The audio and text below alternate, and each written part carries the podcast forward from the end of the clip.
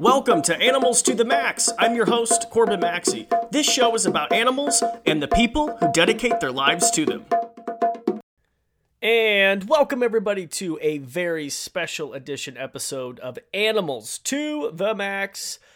I'm your host, Corbin Maxey. Sorry, I just had to take a breath. I just got done recording an hour long interview with a guest, which will be coming out soon. I had such a good time. But I'm so excited to finally be doing this because today I get to highlight one of my animals. And I'm starting to do this, if you've noticed, maybe on my Facebook or Instagram. Every week, I decided to do like a weekly animal feature. Just because, you know, I have over 30 different animals, a lot of which I've had since I was, my God, like 13 years old. So I've had them for many, many years. And I wanted to start doing highlights because a lot of people ask me about my animals and you know i you know i'm very active on my instagram especially my instagram stories and i'll mention the animals names and you know people like will send me messages like hey are there any updates? And how's you know tom the turkey doing? And oh did napoleon the emu cross the bridge? And oh you know how's Nico the ball python. Like, so, and I guess that's not how people talk, but basically, I, uh, you know, I thought I, I just want to start doing weekly features. And so my wife is amazing. I love her to death. And I'm not just sucking up to her because I think she's going to listen to the show because she actually doesn't listen to my show. She tells me that she hears me enough. Um, that's kind of a joke, but sometimes she'll tune in. Anyway, long story short is my wife had this idea, like, why don't we do a feature and then let's, you know, like take photos. And so those photos that you see on my Instagram and my Facebook, my wife took, and uh, she's a great photographer. And anyway, so have to give an awesome shout out to her but along with you know you know putting some new content up with like pictures i wanted to dig deeper and explore more and kind of put together some fun facts about my animals and share them with the world. And I do this, you know, for a living. So I am a wildlife educator. I, you know, go to various events. We do, you know, events at schools and libraries and, you know, large speaking engagements across the country and um, you know, and so I, I'm used to teaching people about animals. I've been doing it for a long time. Also, obviously, I do a lot of um, uh, TV stuff, and so um, I'm used to talking to people about the animals. And but I wanted to like look up some other fun facts. Like I wanted to see like, hey, did I learn anything, or you know, can I learn some new information? And I thought, you know what, why don't I put it together in a podcast and i thought let's just let's just do it so for each weekly feature animal feature i, I just want to do a you know short podcast on them and put together some fun facts and if you love it which i hope you do um, yeah, I mean, that's great. If you don't, you can skip over and listen to the guest interviews, which we have plenty. I'm still releasing those. Uh, we release them every, usually Mondays or Tuesdays, and you can check those out. So here we are. Uh, this week, we're going to focus on the Woma Python. And my Woma Python's name is Sydney. And I just want to say something. So many people are always so confused when I say Woma Python. They're like, Did you say woman python? A woman python? I said, No, it's a Woma python. So I'll spell it out W O M A. And Woma pythons, they are found or endemic to Australia, in particular the southwest and central Australia. And it's so funny. So when I got Sydney, and I'll, I'll kind of go into that story, but when I named Sydney, I thought, oh, this has to be an Australian name because it's an Australian snake, right? So I thought, oh my goodness, Sydney's going to be the like just the perfect name, right? Because everyone knows Sydney, Australia. Funny thing, it turns out uh, that for one, Sydney is a girl's name. So every time I bring Sydney out, a little girl's like, "That's my name," and I'm like, "Oh, but Sydney's a male, but that's okay. Um, whatever it is, what it is." Uh, the second thing that's funny is that this python, the Woma python, is not even found in Sydney, not even close to Sydney. So. The name's kind of funny, but of course the name stuck. So, Sydney the Woma Python, I got back in 2006, I believe. Yes, 2006. Yes, I but wait. No, yes, yes, 2006. I was a senior in high school. Shoot, was it 2005? I guess who cares? Who knows, right? 2005, 2006, I got Sydney.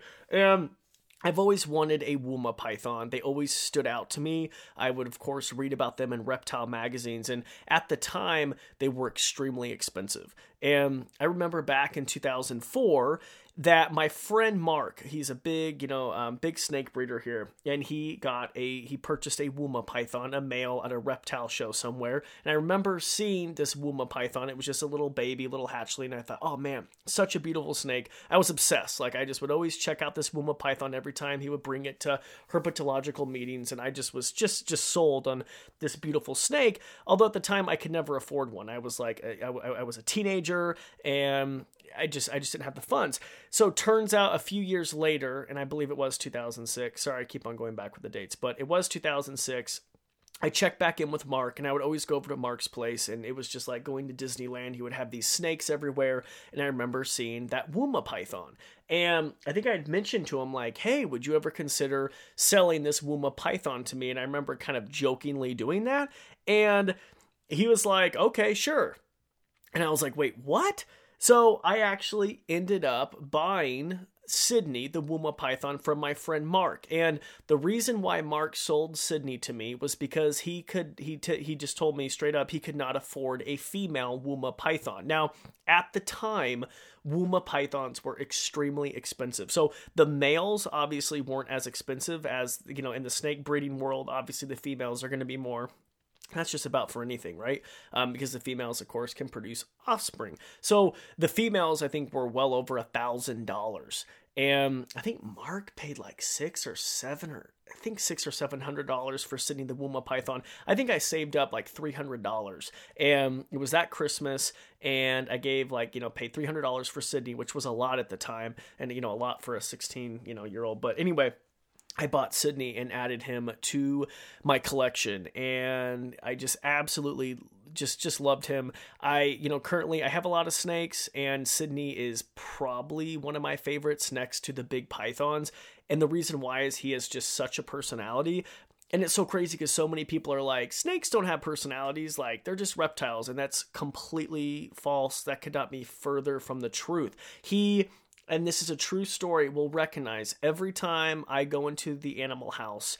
And he lives in a vision enclosure. So, a, vision enclosure, for those of you who aren't reptile people or who aren't familiar, they are the stackable basically snake enclosures with glass sliding doors and he's on the bottom and there's several other of these enclosures stacked on top of him but so he's on the bottom. So when I walk in the animal house, he can actually feel my vibration. He'll come out of his hiding box and he'll literally go up to his little glass door and just just go back and forth. And basically what he's let me know, it's like, "Hey, let me out. I want to explore."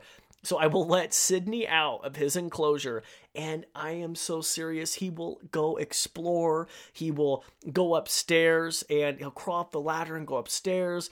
He'll make his way down. He'll go behind the fridge. He'll go behind our alligator snapping turtle pool. He'll he'll usually I know this is gross, but he loves to poop for some reason he loves to poop.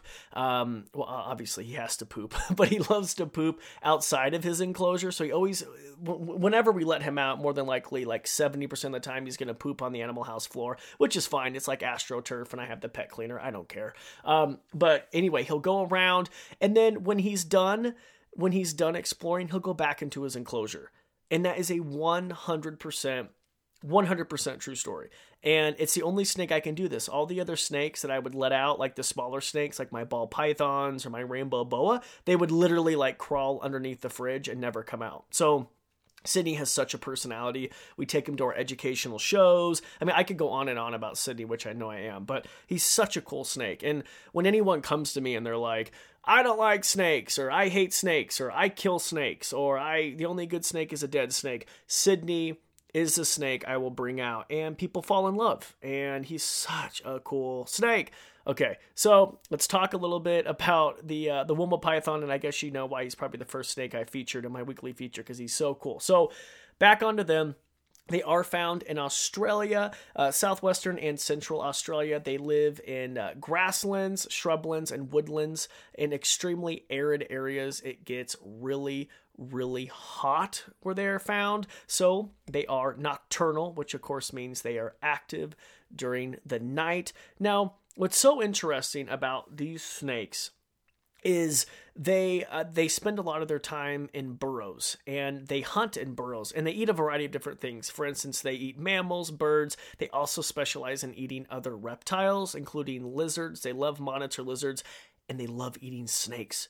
Venomous snakes. They're immune to snake venom. It's insane. In Australia, I'm, I'm sorry, I'm like so excited into the microphone, but Australia is home to the top 10 um, world's deadliest snakes and this woma python sydney is immune to the venom like one drop of like a i don't know i think like a king brown snake can kill over 100 elephants or more it's insane this snake can eat a brown snake and be completely fine so it's just like blows my mind so Anyway, long story short, they spend a lot of their times in burrows actively looking for food. Um, when they do come across, like, let's say a mammal, inside of a burrow, what's really interesting is that a lot of these burrows, there's not a lot of room to move around in or constrict. So I guess I should point out that they are constrictors, so they wrap around and squeeze their prey. But in a burrow, it's hard to like get your full, you know, a portion of your body wrapped around a prey item. So instead, they'll use the side of the burrow wall to help them kill their prey. So they'll actually use their body. Let's say they get a rodent or something, and they'll pin it, literally pin it up against the side of the burrow. They'll pin it against the wall of the burrow until the prey suffocates and it's not really effective. Uh, I mean, well, I guess it is effective, but not as con- you know not as effective as being out in the open, able to fully constrict. So when you see wild woma pythons, interestingly, they have a lot of scars on their bodies, you know, where the prey um, was basically trying to defend themselves, and that's something I learned and I found really interesting. Um, in captivity, we don't feed Sydney live prey, so he eats frozen thawed rats, usually medium to large rats, every eight to ten days. He's a great eater um, usually, he's actually going. It's winter time right now in Idaho, and he the last couple times he has not eaten, which is I'm not too concerned because snakes can go without food for you know long periods of time. But it is kind of weird because he usually never misses a meal like me. So it would be like me going to a Chuckarama and just getting a salad. It'd be like, wait, something's up with Corbin. Like, he's not at that buffet. So he'll be fine, I'm hoping. But um, anyway, so the wintertime, sometimes he'll slow down. Um, just a cooler weather, even though he has a heating pad, sometimes they can just sense that because they still are those wild animals. So, but long story short, back onto that, he eats frozen thawed um, rats Interestingly, this is insane. This is one of only two pythons. This is crazy, right? So pythons are known for having heat sensing pits. They're able to basically like detect that like infrared, able to see prey. Uh, this python, and along with a- another member of the same genus, genus, genius, genus, the black-headed python, they lack heat sensing pits. Okay, so they do not have those famous heat sensing pits that most pythons do and like I said, there's only two python, two types of pythons that are that lack these pits, and that's the woma python, like Sydney, and the black-headed python. And the genus, I'm gonna say it, is Aspiditi. Wait, Aspidites. Aspid Aspiditites. Oh my goodness. Uh, anyway, um, I know someone's gonna email me, but that's okay. Uh, yeah, so Google it. But that that is the genius, the genus, which I totally butchered. But the only two, which I found was really interesting. Scientists are still puzzled. I know there was a debate from a few, you know, herpetological people trying to say, well, maybe is this a python? Should we classify it as something else? Although as of now, it is still considered a python, but it lacks those heat sensing pits. Now, it is uh, in Australia where they are found. It is uh, super sad, but in parts of Australia, they are critically endangered. And this is due to a number of different things. I'm not trying to do this whole doom and gloom, but we have to just look at the facts. Habitat loss is a huge thing, uh, you know, just for agriculture. It's a big thing. Um, it's, you know, taking these, you know, animals, uh, you know, prey away. It's taking their habitat away. Also, people, you know, on site, people all around the world, they hate snakes. They kill them out of fear. And unfortunately the woma python by the way it's, it's just gorgeous has beautiful um, you know orange head um, beautiful um, yellow and you know tan stripes beautiful kind of looks like it like a tiger it's just great. Unfortunately it looks a lot like the venomous king brown snake so a lot of people in australia will mistake the woma python as a venomous snake they'll kill it on site so that doesn't help out at all another thing that's really hurting these animals and all of the native australian animals are invasive species so feral animals like feral cats oh my god they're a huge problem feral cats are a huge problem and um, foxes. Foxes are a big problem in Australia. There are eradication efforts to get rid of the cats and the foxes, but once again, not everything is as effective. So they are critically endangered in Australia. Now, in captivity, they breed well. And very interestingly, this is crazy. I just found this out. So, one of the things I did learn today is that they um so australia has really strict import and export laws just protecting their wildlife so it's extremely hard well you just can't they they like they, they put a ban in the 1970s it's like no more exports no more exports of our wildlife and so they uh, Woma pythons were actually illegally smuggled in to the United States. So they were illegal for the longest time, but what happened is that people were able to smuggle them in and they started captive breeding them. And now they you know there's so many captive bred woma pythons they are just basically there's nothing that anyone can do. Wildlife officials can't really do anything. So now they're considered fine and uh, it is actually completely legal to have them as pets. They don't just kind of getting to them you know on them being pets i have to say they are excellent pets. They are probably one of my favorite snakes that I've ever worked with, that I've ever had as a pet. They don't get too big, like four and a half feet. Sometimes you do get animals that will get up to six feet, but they're more of like a slender python. So they don't get too big. They, you know, they do make large aquariums that can house them comfortably. Um, I have a vision, you know, enclosure which houses Sydney comfortably. We are planning on moving him into a bigger exhibit, and we actually this is kind of a side note, but when our green iguana Godzilla is outside in, in the summertime, when it's warm enough here in Idaho, we'll move um, Sydney the Woma python upstairs to Godzilla's habitat, which is just massive, like 10 times bigger than um, his habitat that he lives in his vision cage. And it's so funny when we let him inside of Godzilla's enclosure. Yeah, he'll like climb around the branches and stuff, he'll smell the iguana, this and that. But we'll also put his hide box inside there, the same one he has in his vision cage. And nine out of 10 times, he's when I go up there to check on him, he's in his vision box, or excuse me, he's in his hide box. It's insane. Like, so he has this huge area and he still prefers that hide box. So kind of funny there. But um anyway, we, we would do rotate them, but the plans are to build him a new enclosure. Wow, I just went down a huge rabbit hole. What I'm trying to say is that they don't require massive, massive enclosures, so you are able to house them comfortably in um, aquariums that are available. They are generally, you know, they're, you know, they like being handled. So a lot of, I've never came across any Womas that have been nippy. Um, yeah, I mean, so, you know, they like to be handled, and I would say they're great beginner snakes. If you can't afford them, luckily the price has gone down. So now I think you can find a Woma Python for two to three hundred dollars a hatchling, and which is a lot cheaper than back in the day. So yeah, so I would highly recommend them as recommend them as pets. As always, make sure to do your research. Sydney is around 15 years old. They will live to be 20, 25 or longer in captivity, so I guess we'll see, but you know, he's one of my favorite snakes I've ever worked with, and I absolutely love him. I think uh, I want to leave this podcast with a funny story. Um, well, actually, uh, Sydney loves my boots. That is true. There's a snake in my boot. That is like a true saying. When I have my snow boots on, when I take them off, because I don't like to track snow and ice inside the animal house, I'll take them off. And when Sydney is out exploring, if my boots are out, he will go crawl up my boots and go inside. He loves the smell. I don't get it. It's insane, but he loves my boots.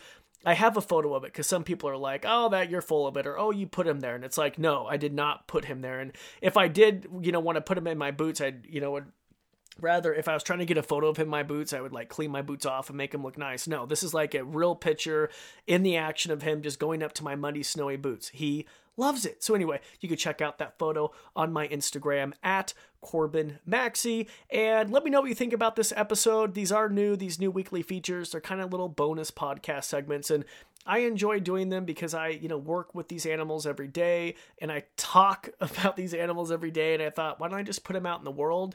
And I I'm I'm pretty sure this has to be probably one of the only podcasts on Woma pythons. Like I'm sure there's a few other reptile podcasts out there that may have covered them, but this has to be one of one of just a handful of episodes just dedicated to the Woma Python. So I thought, hey, why not? Let's put it out in the uh, podcast sphere. So with that said, thank you so much for taking the time to listen to the show. If you loved it, please leave a rating and review. And if you specifically mention in your review that you loved the Sydney the Woma Python podcast, I will give you a shout out on my Instagram story with Sydney the Woma Python.